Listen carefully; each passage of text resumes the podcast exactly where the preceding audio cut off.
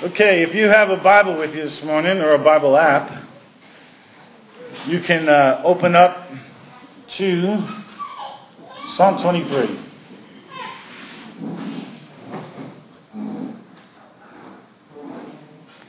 So what began as a one-up message many weeks back on the title of The Powerless Place has evolved into a series of messages, certainly not what I had expected at the time.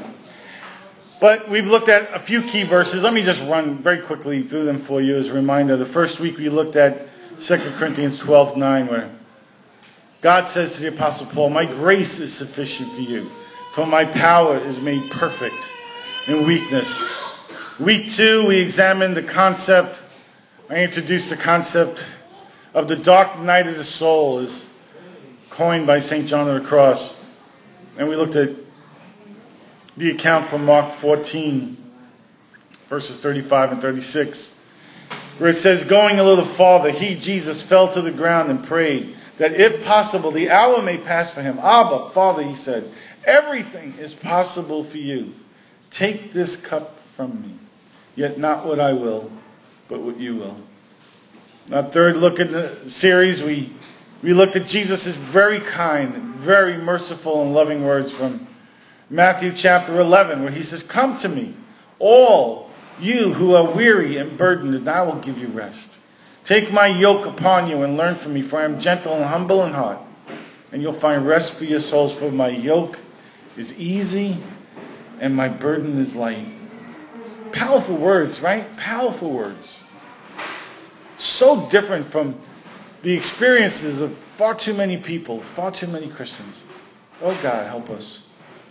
In week 4, we looked at David's call and anointing to be king from 1 Samuel 16. Specifically, the second half of verse 7, where God says to the prophet Samuel, "The Lord does not look at things people look at. People look at the outward appearance, but the Lord looks at the heart." Only God would have chosen the boy David to be the next king. By every natural measure, he was too small and too young and too inexperienced. All he did was tend a few sheep out in the wilderness, as his brother said, his older brother. Guys, indeed, God's ways are not our ways. Last week, in the fifth message in the series, we looked at Jesus' words from John chapter 12, verses 22 and 24, where it says, Jesus says, "Very truly, I tell you, unless a kernel of wheat falls to the ground and dies, it remains only a single seed. But if it dies, it produces many seeds. Anyone who loves their life will lose it, while anyone who hates their life in this world will keep it for eternal life." And I mentioned to you last week how diametrically opposed the culture of this world is to the culture of God's kingdom. And that sometimes, not always, but sometimes, we experience a wilderness, a spiritual wilderness. We experience the powerless place. We experience the backside of the desert, the dark night of the soul, because we're stuck between cultures. Maybe we've got a foot in each camp. Maybe we're actually transitioning from a worldly culture to a kingdom culture, and in between, on that journey of that transition, we got to navigate through a desert. Honestly, sometimes I'm just so accustomed to the world's culture that I find the kingdom culture somewhat jarring and unsettling. And I struggle to let go of the old to embrace the new. Sometimes we just ping-pong back and forth, right? Of course, the answer is to yield, right? To yield our will to His will.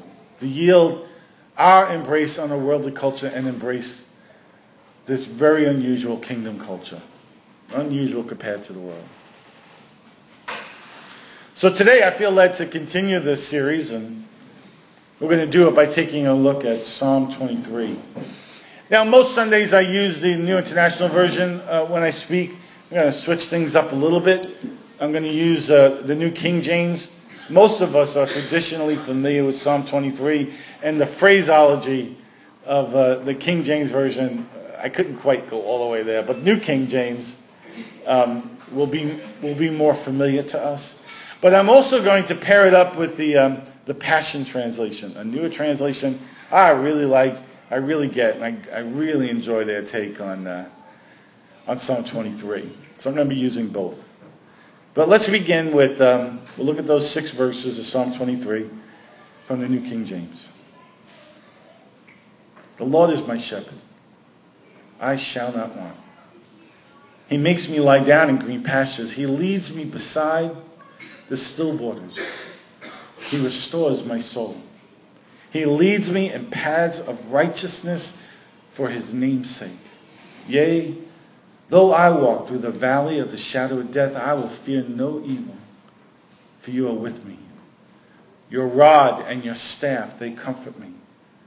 You prepare a table before me in the presence of my enemies. You anoint my head with oil. My cup runs over. Surely goodness and mercy shall follow me all the days of my life, and I will dwell in the house of the Lord forever. Lord, I thank you for your word. I thank you for the truth that's in your word. We ask, Lord, that you help us this morning. Give me your words for your people. And Lord, prepare their hearts to receive what's from you. Let it be life-giving to them. Let it bear much fruit in their lives. Amen? Okay, arguably, Psalm 23 is the most popular and beloved of the Psalms. It's been memorized, commonly used in memorial services, taught on endlessly. If you've been a Christian for a long time, probably not the first Psalm 23 sermon you've ever heard. And so this morning, I'll add my 2 cents. But before I get there, I'd just like to share a few insights from some of my favorite commentators. I like to look through some commentaries when I prepare a message, especially on something classic like this, and just get insights from minds that are vastly brighter than mine. So from Jamieson Fawcett and Brown's Bible commentary, this is their introduction to Psalm 23. It says, under a metaphor borrowed from scenes of pastoral life, with which David was familiar, he describes God's providential care in providing refreshment, guidance, protection, and abundance, and so affording grounds of confidence in his perpetual favor. Ooh, I like that. In this, we'll see God's care and his provision, his refreshment, his guidance, his protection, and his abundance. We serve a God of abundance. He's not cheap. God's not cheap. He's not stingy. We don't serve a stingy God. I think the universe is evidence of the fact of just how great and lavish is the love of God for us, right? The vastness of the universe. He creates all of it so we can have a place to hang out with him. Isn't that awesome? He didn't need the universe. He didn't need the universe. He existed fine without it. But he created it for us. And even though we live on but one small corner of it, he created all that is as a demonstration of his lavish and extravagant love for us. He's so good. The God of abundance. And still being created. There you go. Spurgeon writes of Psalm 23 in his Treasury of David. He writes this. He says, the Lord is my shepherd. What a condescension is this, that the infinite Lord assumes towards his people the office and character of a shepherd. It should be the subject of great admiration that the great God allows himself to be compared to anything which will set forth his great love and care for his own people. David had himself been a keeper of sheep, and he understood both the needs of the sheep and the many cares of a shepherd. He compares himself to a creature weak, defenseless, and foolish. And he takes God to be his provider, his preserver, his director, and indeed, his everything. Such a wonderful psalm. The language describing God as the shepherd is common in both the Old and the New Testaments. The Pulpit commentary put together by David Spencer Jones, offers a list of different parts of Scripture where the language of shepherd is used to describe God. Included in that list, and you can write it down if you want to, Genesis 48, Psalm 74, 77, 78, 79, 80, Jeremiah 31, Ezekiel 34, Hebrews 13, 1 Peter 2, 1 Peter 5, Revelation 7, and of course, by Jesus himself, of himself, throughout John chapter 10, specifically verse 14, when Jesus says, I am the good shepherd. I know my sheep, and my sheep know me. So this language of God as shepherd is solidly biblical, right? Okay, with that as an introduction, let's take a look at Psalm 23. Verse 1, David writes, he says, the Lord is my shepherd, I shall not want. So David begins with a very firm foundation, a solid foundation. We, just like David, we need to have just such a foundation. For Nadine and I, we've been together for almost 40 years now, and we've had some great times and we've had some hard times, like everybody else. We have a foundation, one that has evolved, cultivated, developed over decades together. In our hardest days, Nadine and I made this our personal foundation. And it's this, number one, God is good. And number two, God loves me. Number one, he's good. Number two, he loves me. And everything else begins at number three. Nothing ever gets exalted from the third position and leapfrogs over one and two. I don't care how bad the circumstances we've been in, how painful they've been, how crazy it's been, how confusing it's been, how difficult it's been to understand. Nothing changes the foundation that we know. Number one, God is good. And number two, he loves us. Nothing ever changes that fact. We made the decision a long time ago that we're never going to judge his goodness or his love for us by our circumstances. You know why? Because we've done it and it never ends well. It never takes me to a good place. It always takes me to an awful place. But when I hold on and I keep as my solid foundation that he's good and that he loves me, it seems like no matter what comes, we can get through it. No matter what life throws at me, I'm determined to keep that at number three. And good times and hard times are better with that solid foundation. David seems to agree. He has a solid foundation. The Lord is my shepherd, I shall not want. That's his foundation. The Passion Translation offers verse 1 this way. God is my fierce protector and my pastor. I always have more than enough. I really like the language of fierce protector. Isn't that good? You know, if you're in a powerless place, and that's what this whole series has been about, if you're in a powerless place, don't you need a fierce protector? I need a fierce protector. And if I'm feeling strong and mighty and powerful, well, maybe my perceived need for a fierce protector is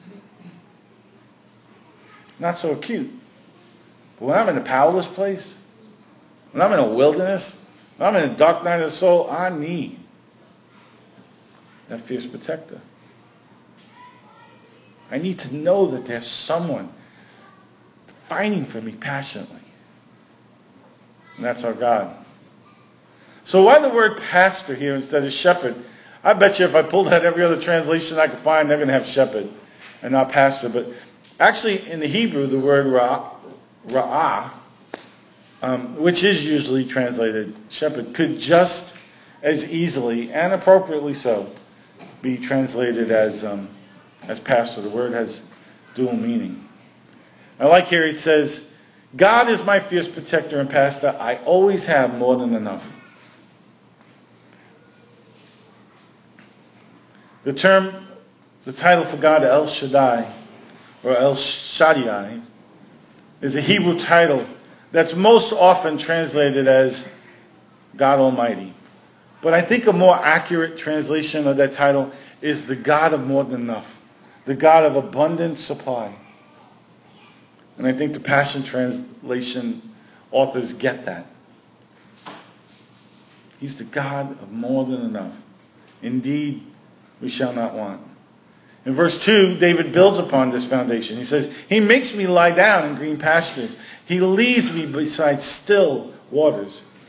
He makes me lie down. I like the way the Message has that part of it. He says, You have bedded me down in lush meadows. You've bedded me down.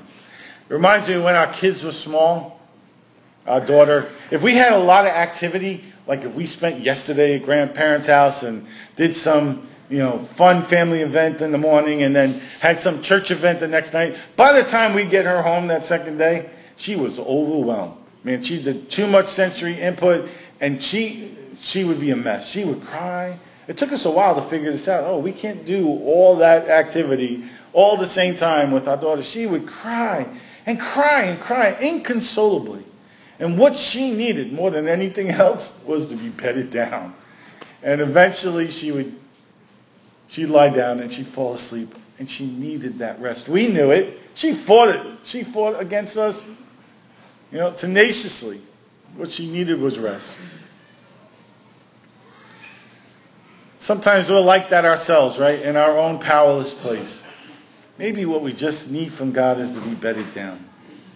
That we need to lie down. And He makes us lie down in green pastures and leads us beside still waters.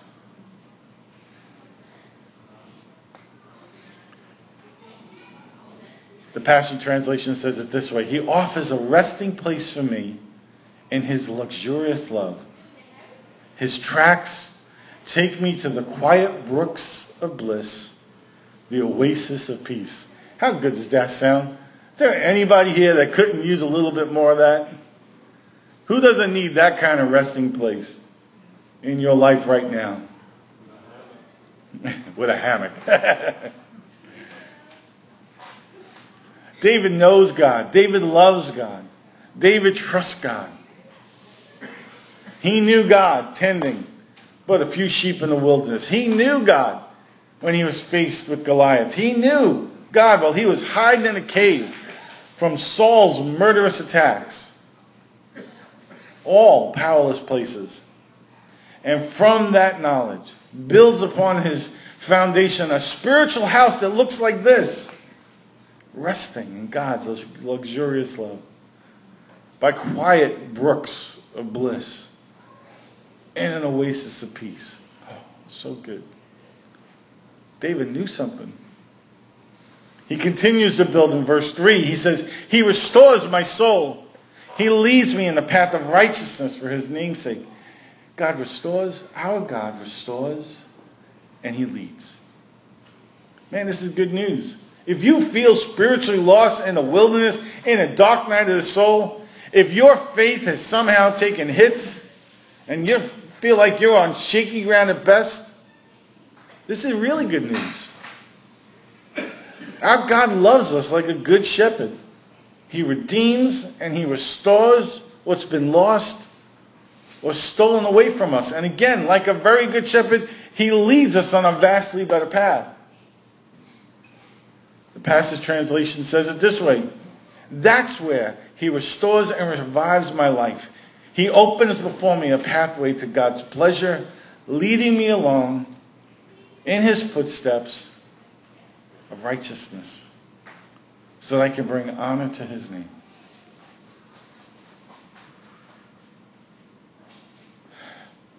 I didn't think about this when I was preparing the message, but I'm reminded reading the Passion Translation's take here, where it says, leading me along in His footsteps. I remember having a vision once, and I came to this crossroads in this vision.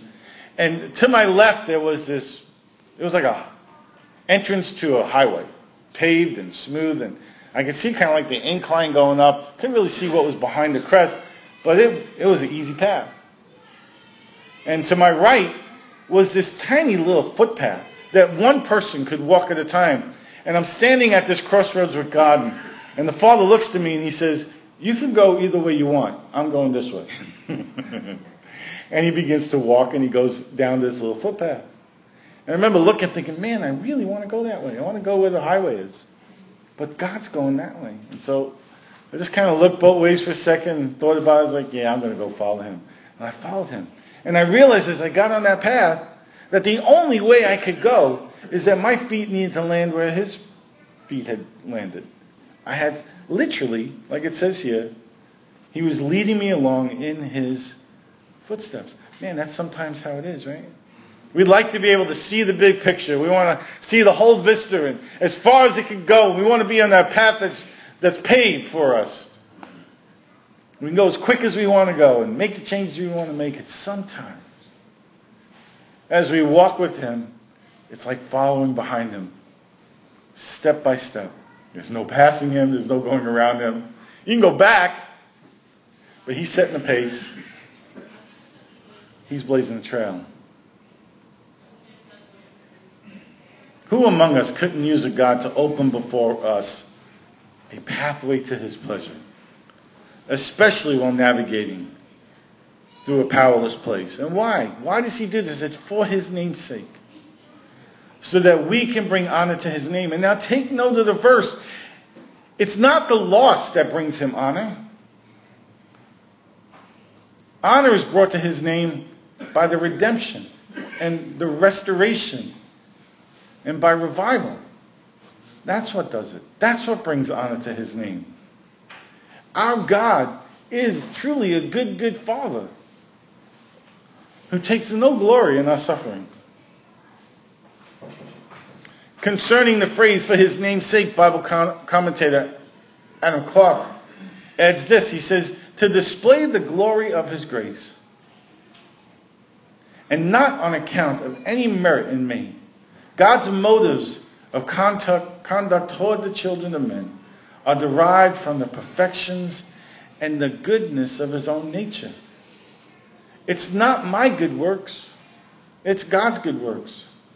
Hey, if I'm in need of redemption and restoration, I'm in need of revival, guess what? I'm bringing nothing to the table, man. I'm bringing nothing to the table. Absolutely nothing. It's all him. I've said this in the past. Maybe you see me posted on Facebook. But I said, if the Christian life is all about my dream, my vision, my discipline, my choices, my character, my sacrifice, my endurance, and my generosity, well, why do I need a Savior? Right? For that matter, why do I need God at all? However, if the Christian life is all about my brokenness, my failures, my weakness, sin, my utter, bankrupt, depressed, desperate need to be loved, then I need a Savior to rescue my soul and a Heavenly Father to love me lavishly and extravagantly. How about you? Man, I've been a Christian for 40 years. I still don't have it all together. Shocking. I know, shocking. You guys pay me for this. I still don't have it all together. Truly, the good news of the gospel of Jesus Christ is for those in the powerless place, not the powerful place. Listen to what happened at Matthew's house. Matthew chapter 9, verses 9 to 13. It says, as Jesus went on from there, he saw a man named Matthew sitting at a tax collector's booth. Follow me, he told him. And Matthew got up and followed him. While Jesus was having dinner at Matthew's house, many tax collectors and sinners came and ate with him and his disciples. When the Pharisees saw this, they asked his disciples, why does your teacher eat with tax collectors and sinners? They're my people, that's why. Why does your teacher eat with tax collectors and sinners? On hearing this, Jesus said to them, it's not the healthy who need a doctor, but the sick. But go and learn what this means. I desire mercy, not sacrifice. For I have not come to call the righteous, but sinners. Guys, his ways are not our ways. Jesus hangs out with people that maybe we wouldn't hang out with. He hangs out with people like us. He hangs out with the people who doesn't have their act all together. He hangs out with the broken people. He hangs out with the sick people. He hangs out with the people in need. Man, so if you're sitting here this morning and you feel weak, if you feel broken, Know this. Jesus came for you. He came specifically for you. So now, with this foundation laid and a house built, we move on to really the key verse in the psalm for this series of messages. Verse 4. David writes, "Yea, though I walk through the valley of the shadow of death." Does that sound like a powerless place? Does that sound like a dark night of the soul? It does to me. "Yea, though I walk through the valley of the shadow of death, I will fear no evil, for you are with me. Your rod and your staff, they comfort me." More than once in my life, physically, spiritually, figuratively, I've walked through a valley of the shadow of death. I know many of you have as well. You've told me as much. Man, is there a time when we more need the comfort of his presence? I can remember one of the absolute lowest points in my life. Nadine and I had moved to Texas to take on a new position. We thought our world was about to skyrocket. And we're there just a few weeks getting settled in, and cancer comes back for a second time. Man, it just so blindsided me. I mean, they had warned me that it could, but I really didn't expect that it would. I didn't. And so I'm battling cancer for a second time. I'm going through chemo for a second time. And we left behind like all of our support systems, friends and family, big church, everything. Doctors that we knew. And so it was pretty overwhelming. And the chemo was just really rough the second go around. I was so sick. Lots of side effects. I was in a lot of pain, physical pain. And the nasty side effect was insomnia. I couldn't sleep. I would go days with like an hour, maybe two, of restless sleep. And so this one night, I'm just exasperated. We were living in this little two-bedroom townhouse, and our bedroom was on one side, and we kind of had the second bedroom kind of slash like a home office. And I got up in the middle of the night, not able to sleep again. I don't want to wake up Nadine because she's working hard taking care of me every day. And I'm just overwhelmed. I'm overwhelmed. And so I go into the other bedroom, turn on the computer, go on Facebook, because what else do you do? You go on Facebook, right? I was hoping to distract myself. It didn't. I don't know if I've ever shared this publicly, but it's the truth. I was in so much pain. I was hurt so bad. From my heart, I prayed that night that God would just take me. Lord, I've had experiences. I've been to heaven. I miss Nadine and the kids. I know she missed me. Just take me now. And it wasn't emotionalism. It was a heart cry.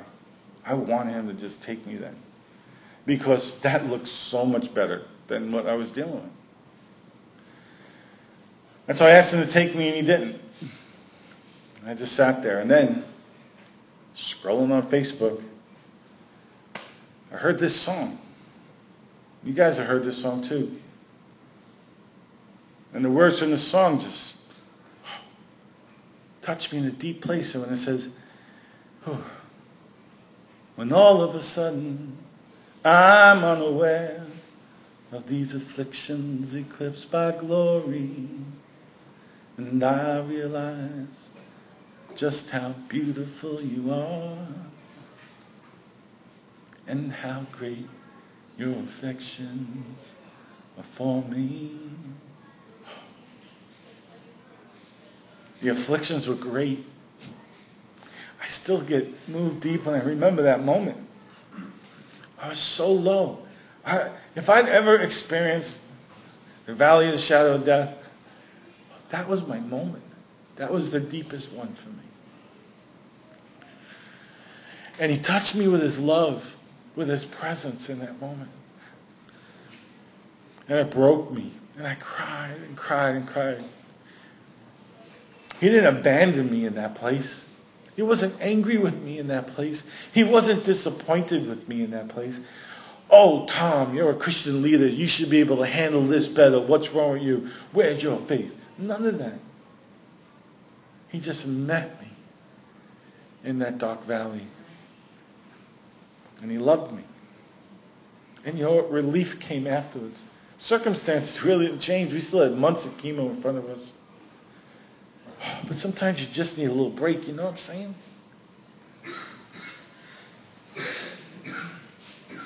The Passion Translation communicates verse 4 this way. Lord, even when your path takes me through the valley of the deepest darkness, fear will never conquer me, for you already have.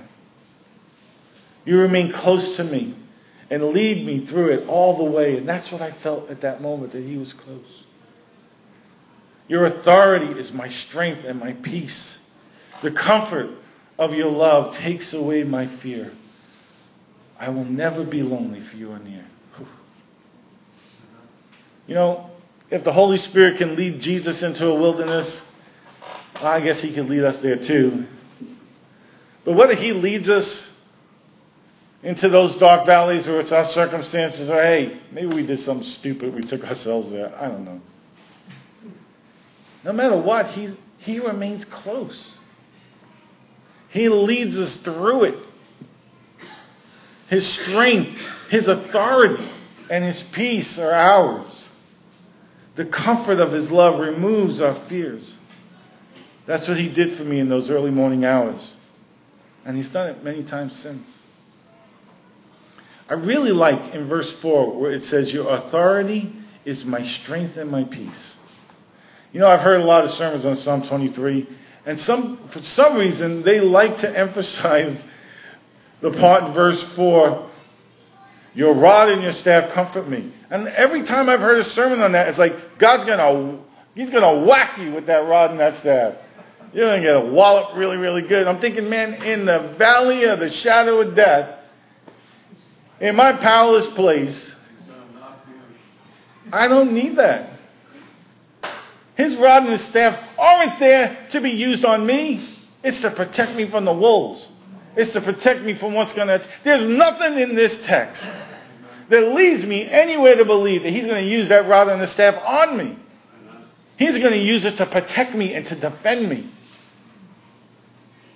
And to take the object of his affection that he loves so greatly to keep me safe when I can't keep myself safe.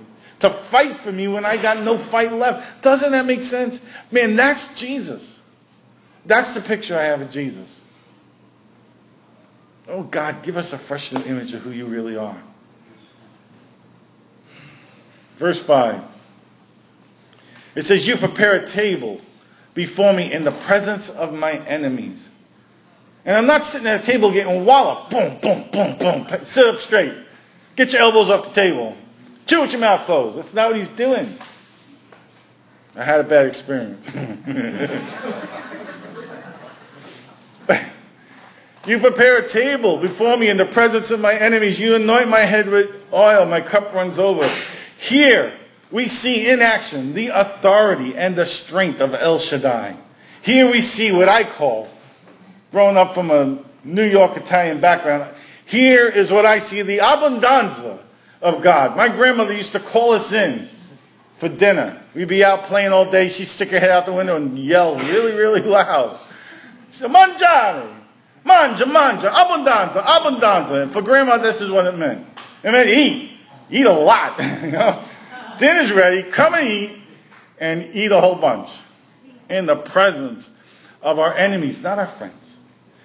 In our powerless place, not our powerful place.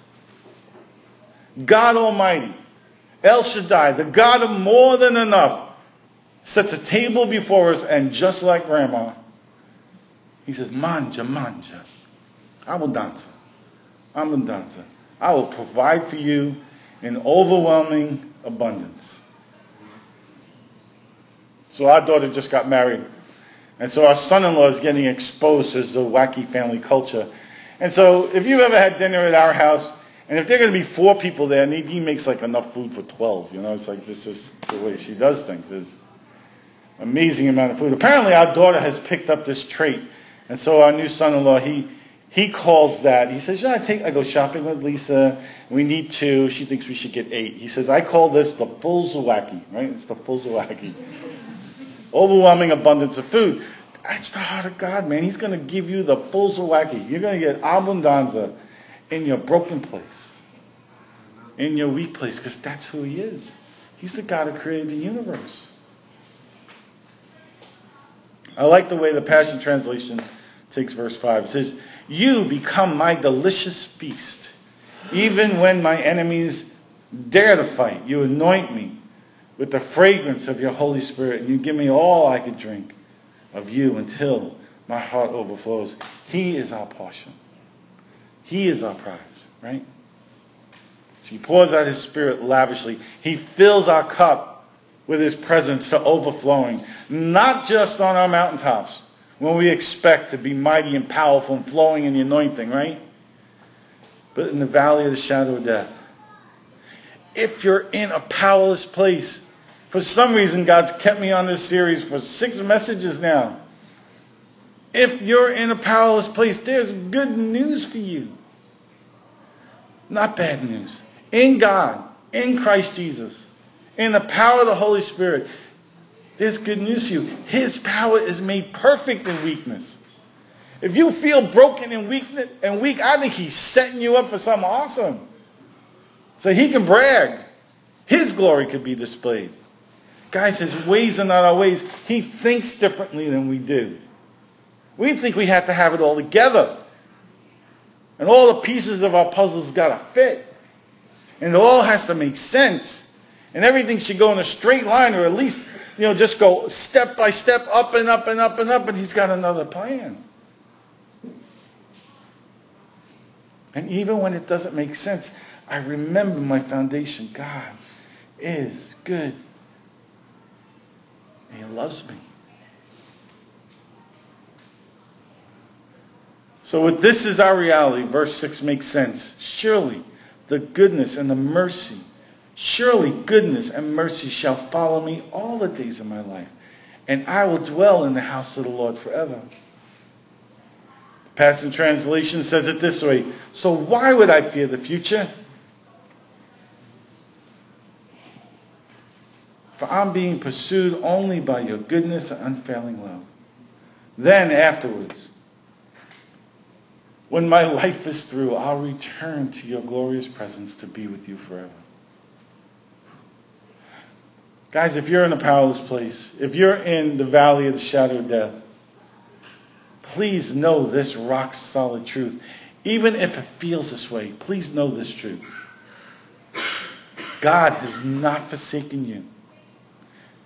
God has not abandoned you. It might be dark. Maybe you can't see him. Maybe you cannot feel him. But this is the truth.